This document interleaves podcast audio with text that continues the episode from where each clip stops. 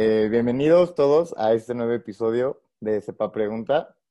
El día de hoy vamos a hablar con el doctor Jean eh, François Proudhon, eh, director del Centro de Estudios Internacionales del Colegio de México. buenas tardes, buenas noches, doctor. Bienvenido. ¿Qué, tal? Buenas noches, Abel. Buenas noches, Carlos, también. Buenas noches. Y a todos, todas. Eh, pues hoy vamos a estar hablando un poco del sistema de partidos políticos en México. Y pues vamos a empezar esta, esta, este podcast preguntándole al doctor qué cree que ha cambiado en el sistema de partidos políticos de México desde la transición democrática, ya sea durante la transición de la presidencia en 2000 o de cuando cambió, bueno, cuando el PRI perdió su mayoría en 1997. Bueno, pues muchas cosas, muchas cosas. Entonces, si, si, si hubiera que caracterizar al sistema de partidos mexicano, yo diría desde la reforma electoral de 1946 hasta 2018, es que era un sistema de partidos a la Huntington. ¿Por qué digo Huntington? ¿Por qué hago referencia a Samuel, Samuel Huntington? Porque hace muchos, muchos años eh, eh, Huntington ah, adelantó la, hipótesis de que lo importante para que eh, los sistemas políticos fueran estables era contar con sistemas de partidos institucionalizados y partidos institucionalizados. Un poco esta idea de que era muy importante tener partidos políticos fuertes que fueran el principal canal de eh, transmisión de las eh, demandas de los distintos grupos sociales hacia el sistema eh, político en general. Y, eh, y, en la ley de 1946, que se establece eh, para poner orden a lo que era, lo que era el resultado de la ley de 1918, en esa ley hay varios elementos que fueron caracterizados como los elementos que eh, permitieron la instauración o el establecimiento del sistema de partido hegemónico en México. Y eh, era una ley en la cual, por un lado, había esa visión a la Huntington, que era importante tener partidos políticos que sirvieran para canalizar las demandas de los distintos grupos sociales, pero por otro lado, desde como ya bien lo documentó en su momento Juan Molinar, era también una manera de poder controlar la vida política nacional. Y hay dos elementos o tres elementos que fueron muy importantes. Uno, la idea de que se iba a controlar quiénes eran los partidos políticos legales y los que no eran legales por la vía del registro. Es decir, que los únicos partidos que podían competir en elecciones iban a ser partidos con registro. Y ese registro, desde luego, lo otorgaba la eh, Secretaría de Gobernación. La otra cosa también que era importante y tenía que ver con el contexto eh, histórico, todo el proceso de el proceso de centralización de la vida política nacional, poner fin a los distintos caciquismos o las distintas redes de poder eh, regional, pues esos partidos tenían que ser partidos nacionales. Y eso era fundamental, es decir, que no iban a permitir la existencia de partidos locales como sucedió después de la revolución. Y, toda esa idea, el control vía el registro de los partidos políticos en apariencia fuertes, porque en ese momento el único partido fuerte era el PRI, y toda esa idea también de, partidos nacionales se hereda de, de esa reforma del 46. Y luego, si bien hubo cambios muy importantes en el sistema de partidos, y que podemos decir que a partir de finales de los años de a partir de 1989, poco a poco se va estableciendo o se van creando condiciones para un sistema de partidos más competitivo, lo que no cambia, lo que no cambia es justamente esa idea de que es importante tener partidos en apariencia fuertes, partidos políticos nacionales, con el registro, etcétera, etcétera. Y eso da pie, da pie a la consolidación de un sistema construido en torno a tres grandes partidos, PRI, PAN, PRD. Y ese sistema, por más que son partidos que están en competencia los unos con los otros, pues a pesar de esa competencia, cuando viene el momento de protegerse frente a otros pequeños partidos o partidos que van o que podrían venir surgiendo, ahí hay un cierto espíritu de cuerpo que mantiene la idea de que el sistema es un sistema pensado para tres grandes partidos nacionales. Y, de hecho, gran parte de las reformas asociadas a la transición democrática, pues son reformas que están pensadas en función de grandes partidos fuertes. Pienso en lo que tiene que ver con el financiamiento de las actividades partidistas, en la representación política, en la presencia de coaliciones, digamos, en la, en la, manera de pensar las coaliciones, en la prohibición de candidaturas independientes, porque eso también era otro elemento que fortalecía a los partidos, el hecho de que para ser candidato había que ser postulado por un partido político nacional. Y, y de hecho funcionó también que hasta el 2012 esos tres partidos acaparaban el 80% de los votos y más del 80% de la representación en el Congreso. ¿Qué pasó? 2018 ese sistema institucionalizado se derrumbó. Se derrumbó y por qué razón? Pues hay tres grandes razones. Una primera razón es que ya desde hace tiempo, desde hace tiempo, eh, esos partidos venían perdiendo capacidad de atracción del voto. Muchos de los 2007 y 2008 hubo una reforma en cuanto a las condiciones de coalición. Y en ese momento eh, se estipuló que ya no, los grandes partidos no podían pasar eh, votos a los pequeños partidos a través de convenios. Y muchos pensaron que a raíz de eso los pequeños partidos políticos iban a desaparecer.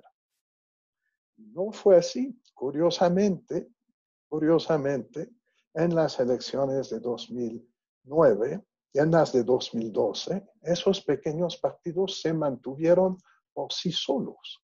Es decir, ¿por qué? Porque los votos que contaban para la representación serán los votos que conseguían individualmente por más que fueran en coalición.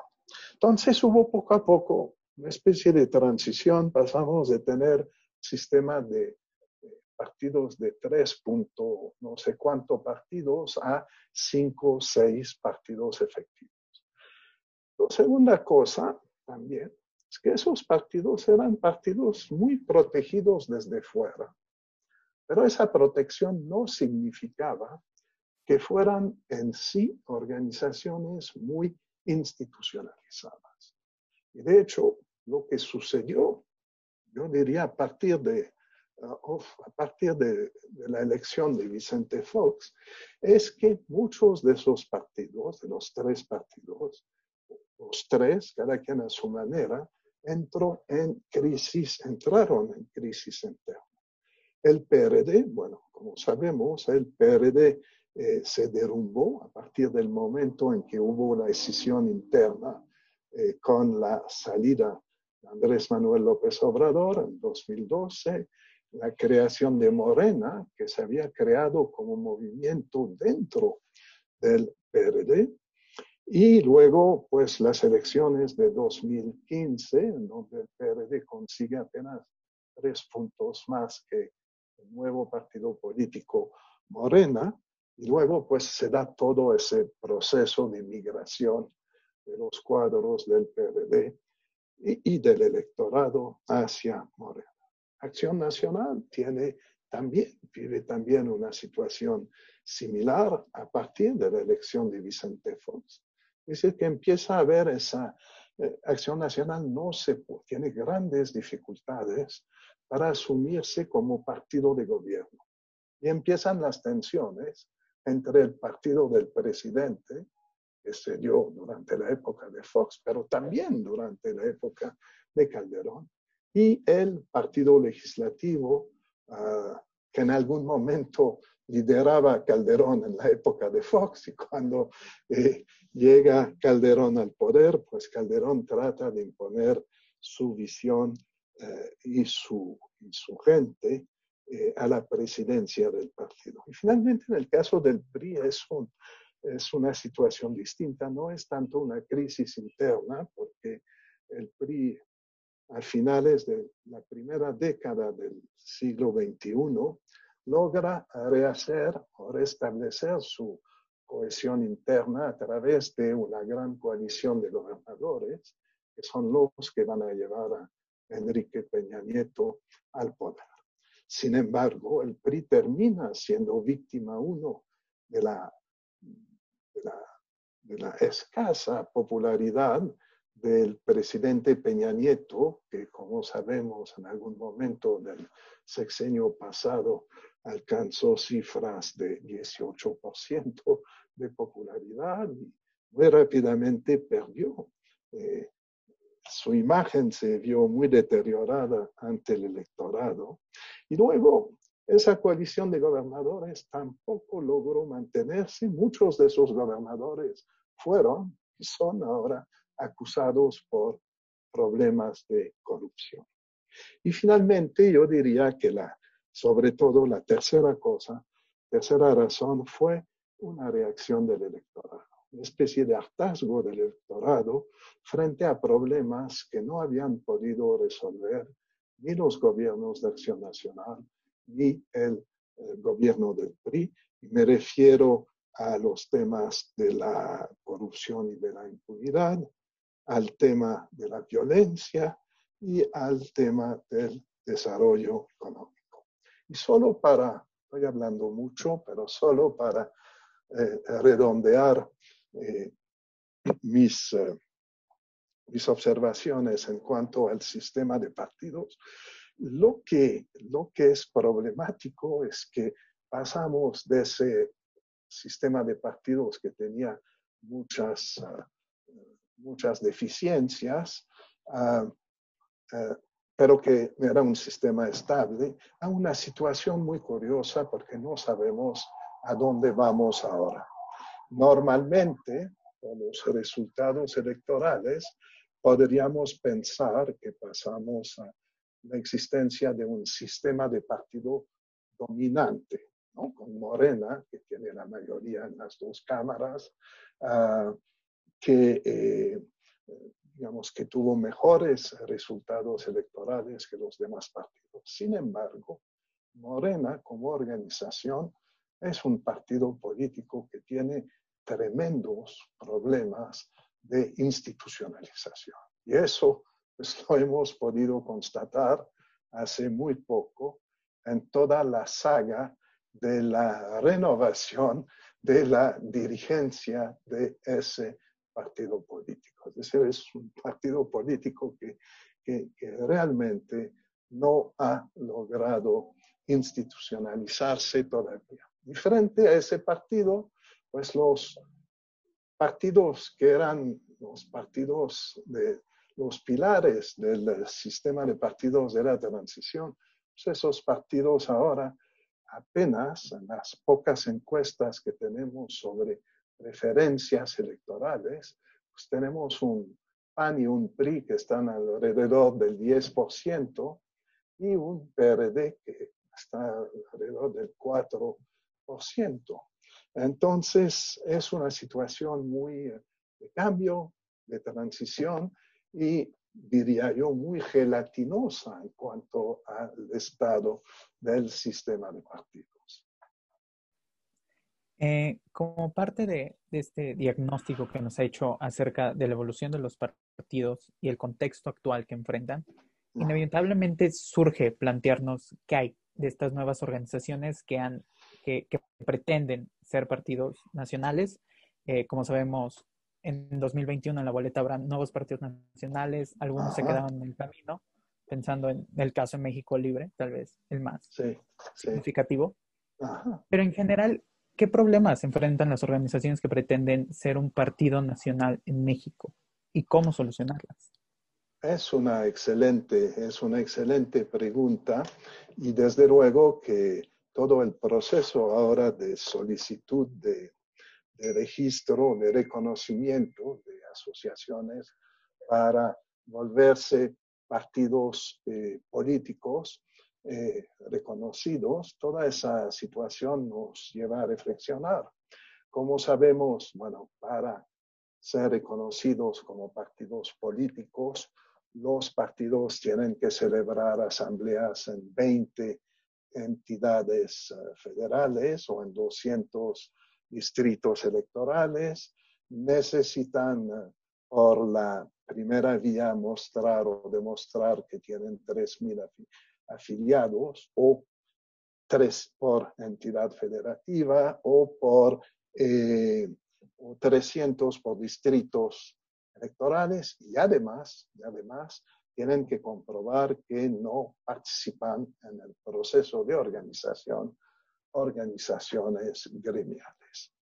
Ah, hemos visto esta vez que el INE, el INE está encargado de eh, comprobar o validar la validez y eh, la, la eh, acuidad de los, eh, de, los, eh, de las listas de afiliados. Y hemos visto que esta vez el INE eh, reconoció solamente a una organización y luego hubo, hubo, desde luego, apelación por parte de esas organizaciones y esas organizaciones, y hay dos organizaciones más que fueron reconocidas. Ahora, es complicado porque finalmente de las tres organizaciones o tres nuevos partidos que fueron reconocidos por el Tribunal Electoral del Poder Judicial de la Federación, pues las tres de cierta manera mm, contravienen algunas de las disposiciones eh, de la ley electoral. ¿no? Si pensamos en redes sociales progresistas, que es el partido que se creó ah, alrededor de ah, la figura del yerno de la maestra Elba Esther Gordillo.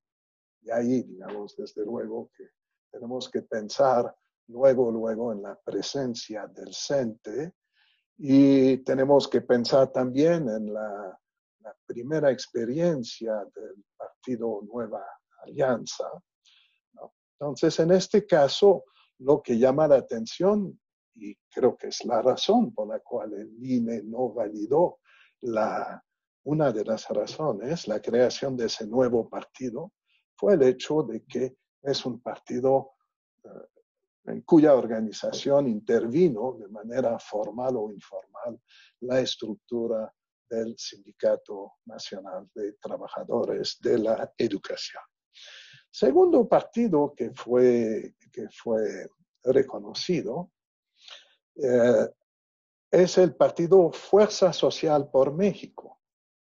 Es un partido dirigido por Gerardo Islas, eh, Pedro Aces Barba es el, finalmente es el líder real de esa organización. Y aquí también, digamos, no había, esa organización no consiguió el registro por parte del INE, lo consiguió cuando apeló ante el tribunal.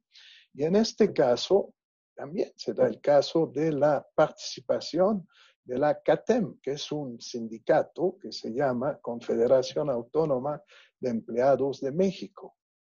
Y finalmente el otro, el último, que sí había sido reconocido, eh, o se le había otorgado eh, el, eh, el registro en el Consejo General del INE, pero con una votación muy, muy, muy apretada, 6 a 5, si no mal recuerdo, pues ese partido Encuentro eh, Solidario, pues es el viejo partido de, de, Encuentro Social, y ahí, pues uno de los problemas tiene que ver con el hecho de que ese partido está muy vinculado, como lo sabemos, con todas las organizaciones religiosas eh, de lo que llamamos los evangélicos.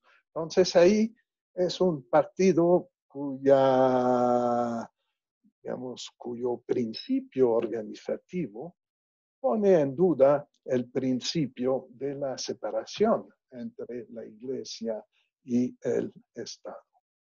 Entonces, eh, y bueno, y solo para mencionarlo rápido, México Libre finalmente no consiguió el registro, como lo sabemos, más bien por cuestiones de manejo de ingresos y gastos. Recurrieron a la famosa, famoso dispositivo CLIP para recibir afiliaciones y recibir donativos como organización partidista. Ah, ¿Qué podemos decir de los tres partidos que, que fueron reconocidos? Uno, uh, las uh, mentes uh, mal pensadas podrían decir que fueron reconocidos porque tienen que ver con, eh, de cierta manera son partidos que declararon su cercanía, de manera explícita, su cercanía con el partido gobernante, ahora partido de Morena. Pero en el fondo, problema más, uh, más importante detrás de eso es que finalmente dejan pensar que las únicas organizaciones que tienen la posibilidad de emerger como partidos políticos nuevos son organizaciones que pueden apoyarse en otro, en tipos de estructuras ya existentes, que sean organizaciones gremiales u organizaciones sindicales. Y eso también va un poquito más lejos porque nos plantea también el problema de las candidaturas independientes, en donde difícilmente esas candidaturas independientes pueden tener éxito sin la, el apoyo, la presencia de algún tipo de estructura organizativa que facilita eh, el, un buen desempeño electoral.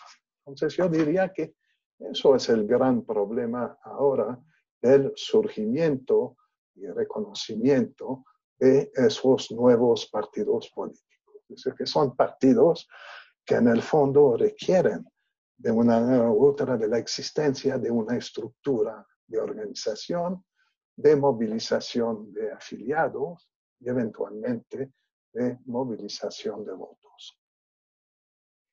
Y doctor, hablando un poco de pues que ahorita el partido que gobierna pues, tiene mayoría tanto en el Senado, tiene mayoría en la Cámara de Diputados y también en la presidencia.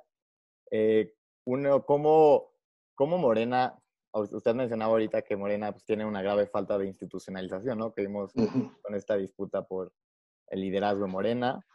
Eh, ¿Cómo Morena, como un partido ahorita, pues el partido más grande, cómo Morena se puede, se va a enfrentar a las elecciones de 2021 eh, siendo el partido más grande, pero también con estos problemas de falta de institucionalización? Bueno, es muy, es muy interesante porque por otro lado, eh, yo creo que, bueno, Morena ganó las elecciones del 2018 por las razones que mencioné en cuanto a los problemas eh, que tenían los tres grandes partidos de la transición, eh, por el hecho de que, de que la ciudadanía, los electores perdieron confianza en esos tres partidos, por el hecho de que Morena también representaba una nueva alternativa, pero también por dos razones muy importantes. Uno, por la figura del candidato presidencial, Andrés Manuel López Obrador, que eh, no solo era el candidato que gozaba del mayor nivel de reconocimiento en, la, en el electorado, eh, por haber sido, entre otras cosas, candidato a la elección presidencial en dos elecciones anteriores, sino también, eh, digamos, por su carisma o digamos, por su promesa de cambio, que era muy importante además para aglutinar eh, los distintos sectores de, de Morena y de la coalición Juntos Haremos Historia. Pero también hay otra cosa que hay que reconocer, es que eh, la organización de la campaña electoral de Morena y de Andrés Manuel López Obrador eh, fue una organización exitosa, es decir, que lograron tener presencia en eh, regiones del país donde la izquierda nunca, nunca había tenido eh, una, un gran caudal de votos. Pienso, por ejemplo, en los estados del norte del país. ¿no? Entonces, y ahí sí hubo una gran capacidad de organización. Entonces, para el 2018, bueno, ¿cuáles son las ventajas que tiene o tendría Morena? Yo diría que tendría primero la ventaja de que los partidos de oposición no logran levantar en el favor popular. Es decir, se quedan, como ya lo mencioné, eh, pues 10, 10 y 3%. Es muy poco eso. Y ah, dos, yo creo que también eh, lo que le favorece a Morena es ser partido de gobierno. Y es muy interesante ver, por ejemplo, cómo no sabemos que aparte de las elecciones, habrá elecciones estatales, legislativas y para gobernador parte de las elecciones legislativas.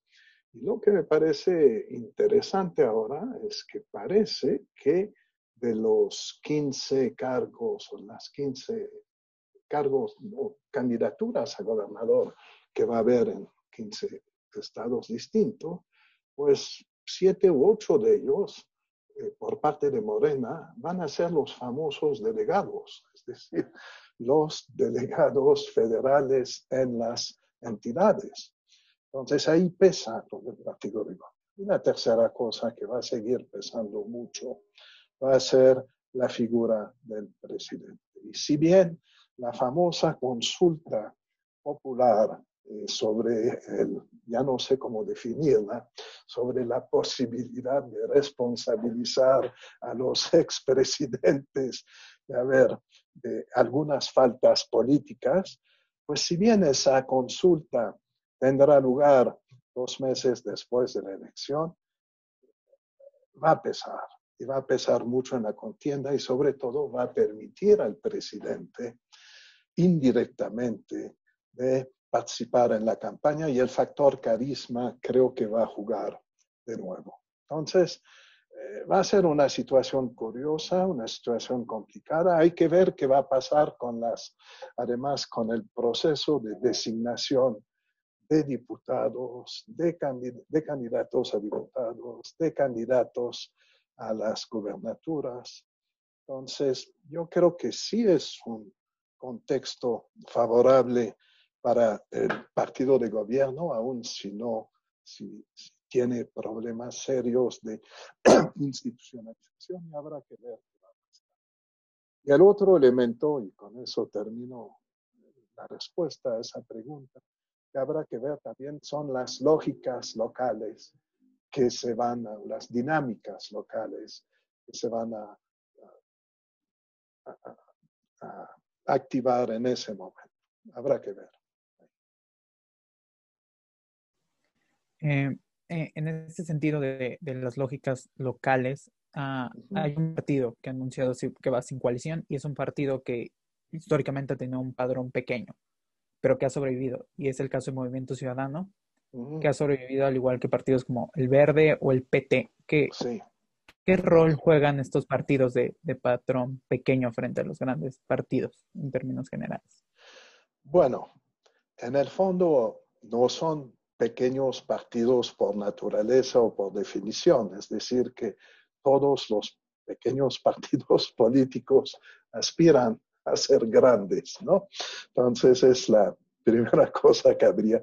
Pero en efecto, muchos de esos pequeños partidos son pequeños partidos que aspiran a ser grandes y que nunca terminan de ser grandes. Pero tienen, tienen, tienen, tienen eh, distintas funciones. Primero, en todos los sistemas políticos eh, eh, sistemas electorales de tipo proporcional, donde hay un cierto grado de proporcionalidad, en sistemas mixtos como el mexicano o el alemán. La existencia de pequeños partidos responde a la existencia de intereses minoritarios que pueden ser biológicos, que pueden ser eh, regionales, que pueden ser culturales, uh, etc. Entonces, eso sería la definición formal del rol que juegan en los sistemas políticos. Un sistema, sistema de partidos mexicano, tal como lo definimos al inicio de, esta, de este intercambio, también esos pequeños partidos sirvieron mucho como válvulas de escape para el electorado para canalizar voto de protesta o para canalizar ciertas, eh, eh, ciertos intereses o causas. ¿no? Pienso, por ejemplo, en el Partido Verde, que, ha tenido muchas vidas, como sabemos, y que ha logrado mantenerse en algún momento haciendo campaña a favor de la pena de muerte. Identificaron un nicho de oportunidad en el sistema y de esta manera han logrado canalizar el voto de electores que pensaban que el gran problema del sistema político mexicano y el gran problema de la violencia tenía que ver con el hecho de que no se aplicaba la pena de muerte. Hay otras, también tienen otras funciones que son muy importantes. Ah, son elementos que pesan en el juego legislativo, en el juego de las coaliciones legislativas, para permitir, cuando vivíamos una situación de gobierno dividido, pues eran instrumentos que permitían al partido en el poder frecuentemente eh, tener mayorías que no hubiera tenido en el Congreso. Ah, son partidos también que sirven para atraer, cuando se arman con coaliciones, para atraer el voto de ciertos segmentos del electorado. ¿no? Pienso, por ejemplo, en las elecciones eh, presidenciales. El hecho, bueno, ¿qué hacía, por ejemplo, en las últimas elecciones el PES en una coalición que se definía como coalición de izquierda y progresista? Pues el PES permitía llegar a todo un segmento de la población, los evangélicos, que a lo mejor eh, tenían en varios aspectos, no coincidían con los demás partidos de la coalición, pero que pensaban que la corrupción era algo malo en la política. ¿no? Esos pequeños partidos permiten también eh, establecer un vínculo entre la clase o las clases políticas regionales, la clase política nacional, el papel del verde otra vez, o de sus decisiones en, el, eh, en Chiapas y en el apoyo que recibió la coalición eh, de Juntos Haremos Historia en Chiapas. Y ahora que mencionabas lo del Partido Movimiento Ciudadano, hay algo que me parece muy interesante en ese partido político. Es el hecho que es una especie de, de partido policéntrico que tiene una base electoral en distintas regiones del país. Esa base electoral probablemente eh, no responde necesariamente a los mismos intereses, la misma ideología, pero que logra movilizar votos en Jalisco, logra movilizar votos en Veracruz, es decir, en distintas partes del país. Entonces, eso sería para mí el papel que juega.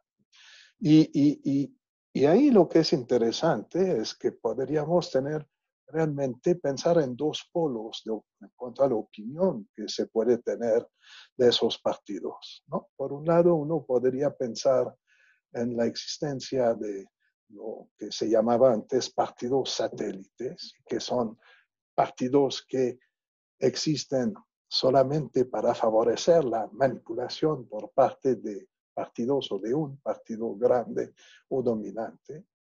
Y en el otro polo podríamos justificar su existencia por el hecho de que, de que hay que favorecer en los sistemas políticos la expresión de la mayor diversidad posible de intereses y de ideología. Entonces, eso es lo que tendría que decir sobre esos partidos políticos. No, doctor, eh, ya casi se nos acabó el tiempo, pero una pregunta rapidísima. y una respuesta rápida. ¿Qué pregunta cree usted que nos falta hacernos sobre el sistema político de partidos en México? Y más ante las elecciones de 2021. Bueno, hay muchas preguntas que tendríamos que hacernos, pero la gran interrogante, la gran interrogante es cómo se va a ir consolidando el nuevo sistema de partidos en México y cómo se va a ir institucionalizando. Y vamos hacia un sistema multipartidista, más democrático, más diverso, etcétera, etcétera, más conectado con la gente. O vamos hacia, estamos en un proceso de recreación o de reproducción del viejo sistema de partido dominante que conoció el país durante muchos años. Yo creo en el fondo que no es ni la primera respuesta y tampoco es la segunda que va a prevalecer, pero vamos frente a una gran incógnita en este momento. Pues muchísimas gracias, doctor. Gracias a todos los que nos escuchan. Aquí Carlos y Abel, agradecemos a todos por escuchar y al doctor por venir. Muchísimas gracias, doctor. Eh, muchísimas gracias, Carlos. Muchísimas gracias, Abel. Y hasta la próxima. Muchísimas gracias, doctor. Hasta la próxima.